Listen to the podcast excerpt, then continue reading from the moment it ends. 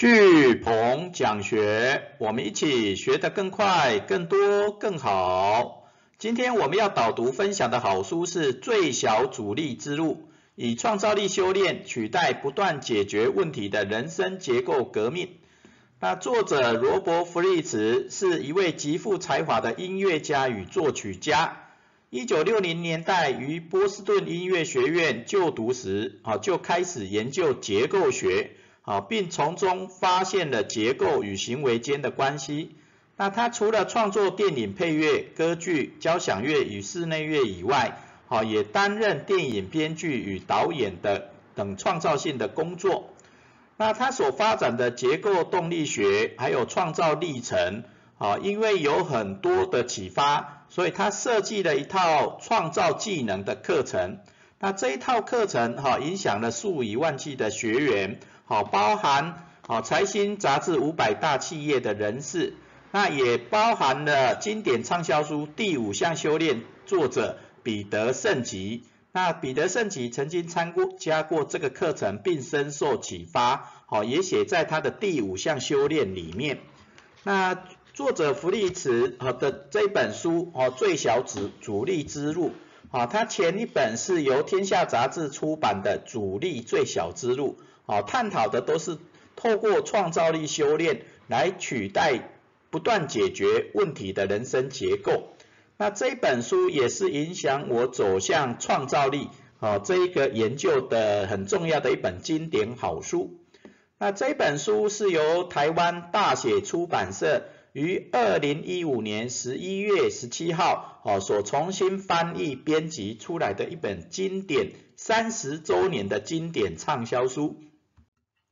我们今天一样会用一页九公流的方式来为大家导读这一本经典好书。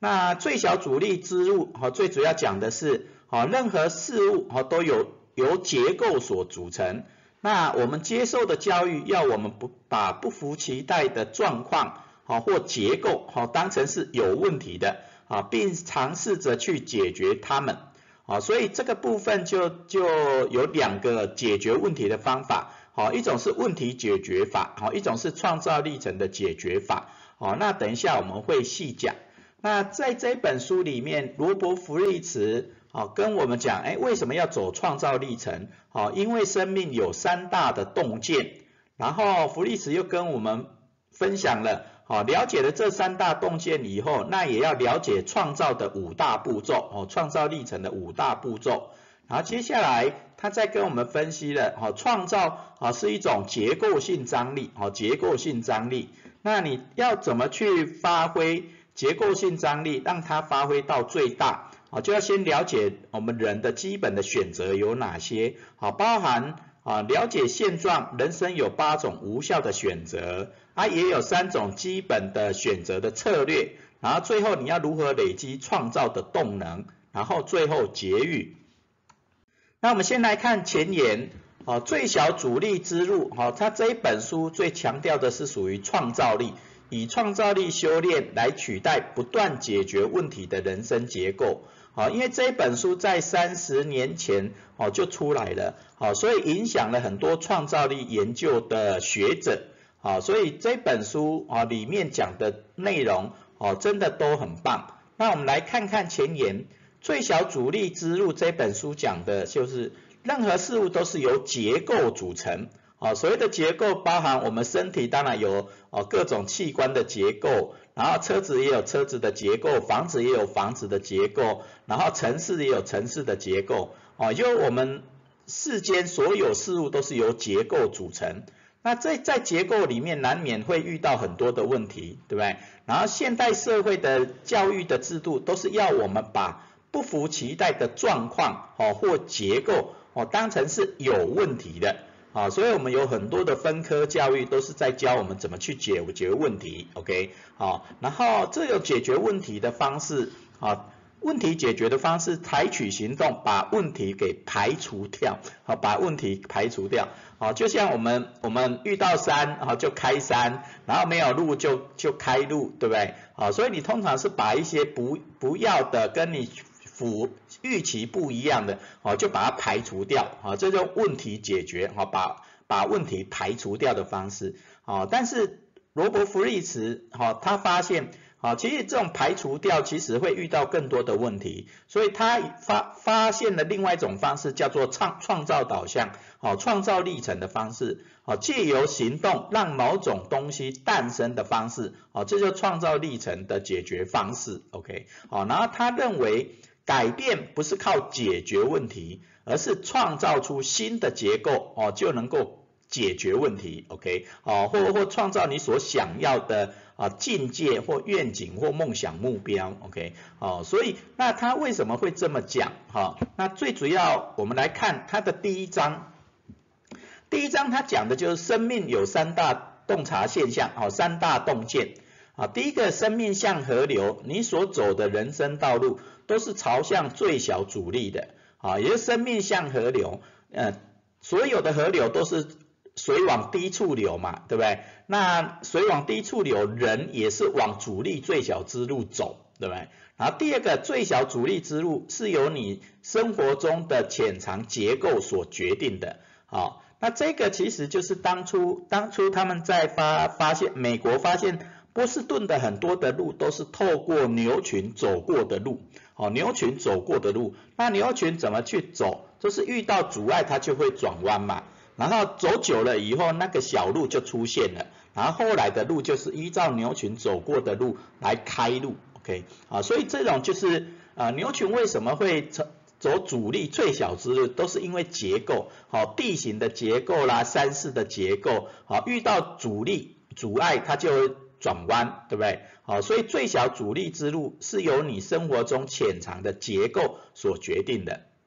好，那很多人看到这里就，呃，生命像河流，总是朝向阻力最小之路走。那我们人的生命也是由潜藏的结构所所决定的。就很多人说，哎，人的都是命运，哈，一切都是命运决定的，OK，好，然后就随波逐流，顺势而为，对不对？好，但是，好，这一本书，哈，罗伯弗里茨又跟我们讲，人生的根本潜藏结构是可以被被改变的，啊，是可以被改变的，也就是你不一定是。不一定是被命运所决定，你也可以决定命运，创造命运。OK，好，所以这就是弗利茨哈作者他发现的三大洞察现象。好，第一个，生命像河流，永远朝阻力最小之路走。第二个，最小之路是由我们生命的底层结构、潜藏的结构所决定的。但是最重要是第三点，你可以改变生命的潜藏结构。好，那要怎么改变生命潜藏的结构？好，弗利茨跟我们讲的就是创造力，好，创造力，啊，也就透过创造力去改变生命底层结构，哦，就像我们在前言讲的，哦，问题解决，你是把问题解决掉，排除掉嘛，好，例如说你你往前走的时候遇到阻碍，你就把阻碍排除掉，对不对？但是你排除掉以后，它可能产生更多的问题，所以要用创造导向，哦，创造导向。那创造导向，弗利茨就跟我们先分享了啊，创造的五个五个步骤哦，五个步骤。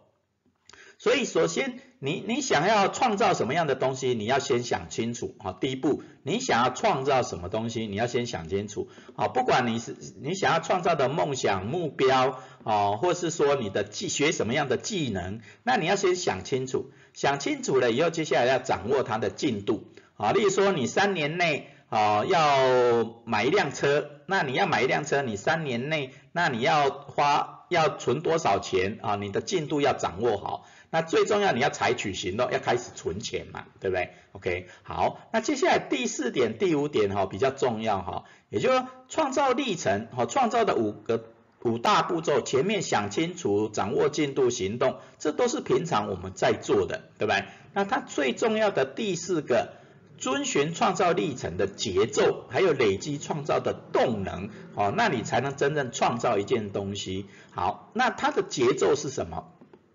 所谓创造历程的节奏，它一定有三期，一个叫萌芽期、童话期跟完成期。那萌芽期就是你在创造的时候，你的一些 idea、一些想法开始萌芽了。啊，那你想要买车子、买房、买买房子，那你开始有进度、开始行动了以后，那你就开始想，哎，那你想要买什么样的车子？然后你希望买的车子以后能够做什么事情？那很多的想法就开始萌芽了，对不对？那萌芽了以后，你就会开始在前面哦，开始行动，开始做，对不对？那做了以后，很多事情你就熟练了，对不对？好，这个同化就是熟练的意思，OK？那你熟练了以后，最后就会完成。那这就创造的节奏，哦，三个节奏，萌芽了，熟练了，同化了，然后完成了，OK？好，那重点是你的创造的过程要累积动能，啊，要不断的累积创造的动能，那你的创造的历程，哦，创造的动能就越来越强，OK？那你才能真正的改变生命的潜藏的结构，OK？好，那接下来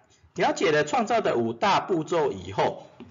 啊，普利茨又跟我们分享了啊结构性张力，也就是你如何让你的创造力发挥发挥出来，发挥到最大。那这个结构性张力就是愿景跟现况之间的落差，啊，这个就是张力，好，也就是你想创造的结果，那个愿景是什么？你你想创造的东西要想清楚嘛，对不对？那例如说你十年想要成为呃一个。很厉害的气管顾问师，对不对？或者说你十年想要啊帮助偏乡教育，啊，然后你十年后想要成为什么样的人，对不对？然后你十年后想要买一栋房子啦、车子啦，或想要达到工作上的某个职务啦，或是你想要帮助什么样的人呐？帮助多少人呢？那这些都是你的愿景，对不对？那这就是你想创造的成果。那有了愿景以后，那接下来你就会跟你的现况去做比较嘛？那你现在在哪里？你现在拥有的一切是什么？那这种想要的跟现况之间的落差，就是一种张力，对不对？那这种张力就就看你的强弱而定，对不对？啊，你你的梦想愿景如果太太遥远，啊，想的太远大，又没有类似我们讲的 SMART 分析，啊，不够不够具体啦，不够有目标或太远啦，那太远的东西跟你的现状那个张力就比较没有。对不对？好，那那你如果越近的，例如说你把十年的目标细部分解成三年目标、五年目标，甚至一年目标，甚至到一百天的力量，好，一百天计划，那个张力就会越来越大，好，你就想要去实现这些梦想目标，对不对？好，那这个过程就是寻找舒缓之道，舒舒缓这个张力，好，所以你这个张力就是创造力怎么去舒缓，好，也就发挥你的创造力。拉近现状与愿景之间的距离，OK，好，那这个就是属于结构性张力哦，运用创造力哦去疏解哦，去强化你这个结构性张力，去实现你的梦想愿景。好，那了解这个结构性张力以后，你总是要了解现状哦，你的现况哦，你可能会遇到很多的选择。那一般我们的选择哦会有几种。那福利茨跟我们分享了人生有八种无效的选择，OK，好，我们好像是啊透过现状选择做了什么事情要去达成愿景嘛，好，那很多人遇到现况、遇到各种状况、遇到各种问题的时候，会有八种无效的选择，好，第一种是自我设限。啊，自我设限，很多人设了梦想目标以后就想啊，我不行，我没有能力，我没有钱，哦，自我设限，有没有？啊，这就自我设限的选择啊，也是无效的选择。第二种是迂回式的选择，啊，迂回式的选择，也就是它不针对真正想要的那个梦想目标，而是，哎，那我做其他的好不好？好，那就迂回，OK。那第三种是删除式的，好，也就很多的梦想目标很多，他就啊这个我不行，那个我不行，那个我不行啊，最后只有一个可行，对不对？好，所以他就用删除式的选择，那这种也是无效选择。那第四种叫不做选择，好，也就未来的梦想目标很多人都都不去想。好，很多人没有梦想目标，也就不想太多，反正做就对了。好，反正老天爷安排他什么路就什么路，然后他在学校学的东西是什么，他就做什么，然后他就几乎不做选择。OK，好，那这种也是对人生的创造力也好，愿景也好，它也是比较无效的选择。好，那第五种是条件式的选择。条件式的选择就是，哎，我只要达到什么，我才要做什么，有没有？啊，例如说，哎，他想要买车啊，我现在没有钱，所以我没有要买房子，对不对？那除非我有一百万，我才要去买买车子，OK？好，那也就他自己设定条件，才要达成那个目标，啊，那这种也是稍微比较属于无效的选择。那第六种是回应式的选择，啊，也就大部分都是像像长辈啦、父母亲跟小孩子说，啊，你要做什么？那小孩子就说好啊，那我就做。啊，但是它只是一种回应式的，啊啊，我去做，但是其实都没有认真做，那个创造力、结构性张力都不够强，OK，好，那第七种是舆论式的，也就是大家说说要去去做啊，大家就跟着做。哦，尤其现在我们在外面上课，很多时候啊，同学说啊那个课很好啊，大家就去上了，OK，他都没有去想，哎，上了这一堂课对自己到底有没有帮助？啊，只是说啊大家要上，那就去上，OK，好，那这种也对对整个人生的创造力、张力、实现梦想、目标、愿景也不一定有特别的帮助。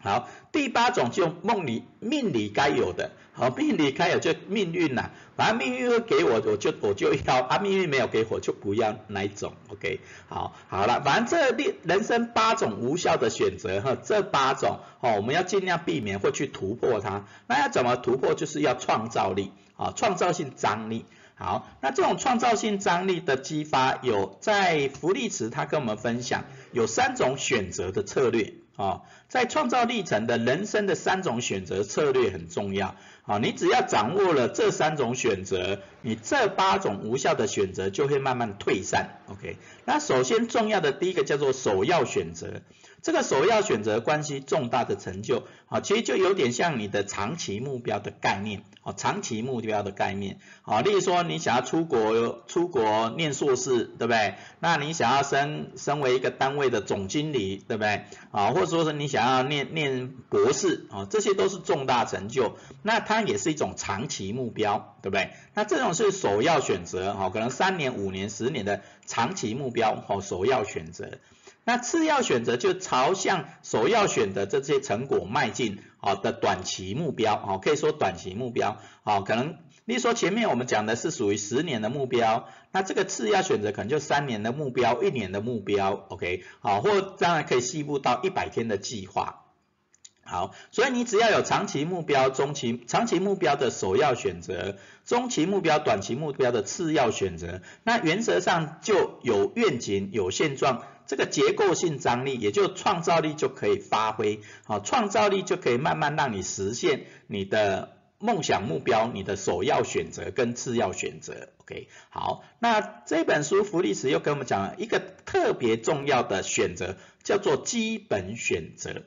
啊，因为首要选择、次要选择这些啊，虽然是一个方向，但是因为世界变化很大嘛。啊，世界唯一不变，都是一切都在变。好，所以你所做的选择，未来说不定，啊，这个首要选择长期目标，好，可能已经不再需要了。好，社会啊趋势可能不再需要了，或已经没有那么重要了。那你到底你的人生所为何来？那能不能再激发你的动力？那就关牵涉到基本选择。那基本选择就关乎人生的取向。好，也就是人生的使命呐，好，或是说啊人生观呐，好，也就是你这一生到底所为何来，想要往哪里走？好，例如说我们就是啊，例如说我年轻的基本选择就是开人矿，也就是让每个人都能变得更好，开发人的潜能金矿，让每个人变得更好，这就是我的基本选择。好，当一个开人矿的工程师就是我的基本选择，所以我的首要选择就是三十岁以前拿一个。电脑硕士，然后四十岁拿一个博士或三个硕士，对不对？好，然后接下来次要选择，我就透过各种一百计划，然后去实现各种的梦想目标。OK，好，那因为有首要选择、次要选择，那这个就会激发我们的创造的动力。好，然后基本选择就会引导我们的方向，好，才不会变。好，所以创造历程的三种选择策略，好，真的要花时间去把这些都列出来，好，把你的长期目标的首要选择列出来，把你次要选择一年目标，好，一百天计划也选择出来。那最最最最重要的，当然，你如果有人生使命，啊，这个人生使命说实在也不难呐，这个使命就是你能够做一件事情，能够让自己变得快乐。也能够帮助别人变得快乐，变得更好的，好那一件事情，好，就是可以说是基本选择，OK，好，那最后第六个，在这种创造历程里面，激发创造力、创造性的结构性张力去实现梦想愿景，这里需要有动力，好，有动能，对不对？所以第六第六个部分，弗利茨跟我们分享了要怎么去创造动能，好，创造动能，要怎么累积创造动能，哦，那有三个，第一个是熟练的同化作用可以累积动能。好，熟练的同化作用可以累积动能。好，那这个同化就是我们前面讲的创造历程的节奏。好，从萌芽期、同化期到完成期。那同化期就是你要把它做到熟练，也就是你的那个梦想、目标、愿景或技能，啊，你把它练到熟练以后，你就可以累积动能。那第二个是刻意达成一个个、一个一个的较小的成就。哦，就像我们做用一百天计划。好，用一百天计划，每天累积一点点，每天累累积一点点，那一百天就有一个成果了嘛？那第二个一百天就有第二个成就，那第三个一百天就有三个成就。哦，就像我这十多年来做了九十四个啊一百天计划，那就有一百个小小的成就，对，哦，所以，所以我当然可以，一般的创造的动能应该会比一般人强，OK。那第三个就是寻求挑战的机会来累积动能。有时候真的要走出舒适舒适圈，好去挑战，有没有？所以寻求一些挑战的机会，也能累积动能，好，所以技能需要熟练，然后刻意练习，然后挑战，那这三个基本的概念就可以累积创造的动能。那创造的动能累积起来以后，你就能够了解，好去创造你的生命底层结构，哦，就是我们前面生命的三大洞见的第三个人的根本前。潜藏的结构是可以被被改变的，对不对？所以你累积了创造动能以后，你的潜藏结构、生命底层结构就会被改变，好，就能够实现你的梦想、愿景跟目标。好，那最后我们的结语是：十年梦想引导生命方向，一百行动累积创造动能。好，十年梦想引导生命方向，哦，真的，好，你有方向，方向你才。比较能够做选择啦，啊，因为你那个方向不出来，你你要么就是舆论式的选择，对不对？要么要就条件式的选择啊，要么就自我设限的选择。所以找到你十年的梦想，它就能够引导你生命的方向。那透过一百天的行动啊，做各种的一百计划的行动，来累积创造的动能啊，一百行动累积多了，你自然就能创造生命底层结构，好，建构出你的最小阻力之路，好，就就能够不断的实现你的各种的目标愿景。好，最后我们的学思行反思行动是，十年后你想成为什么样的人？你想用什么一百计划来累积动能？好，就像我们前面讲的，十年是能够引导你生命方向，所以想象你十年后你想成为什么样的人？哦，不管是呃政治人物也好，不管是那个史怀哲啦、德雷莎啦，啊，或是呃企业的人士张忠谋啦，啊，或是反正你就想象你十年后你想要成为什么样的人？那你想用什么样的一百天计划？好。可以想多一点啊，那有越多的一百计划，那就能够累积动能。OK，好，所以我们学思行的反思行动是：十年后你想成为什么样的人？你想用什么样一百计划来累积动能？好，我们今天巨鹏讲学导读说书最小阻力之路导读就到这边，感恩。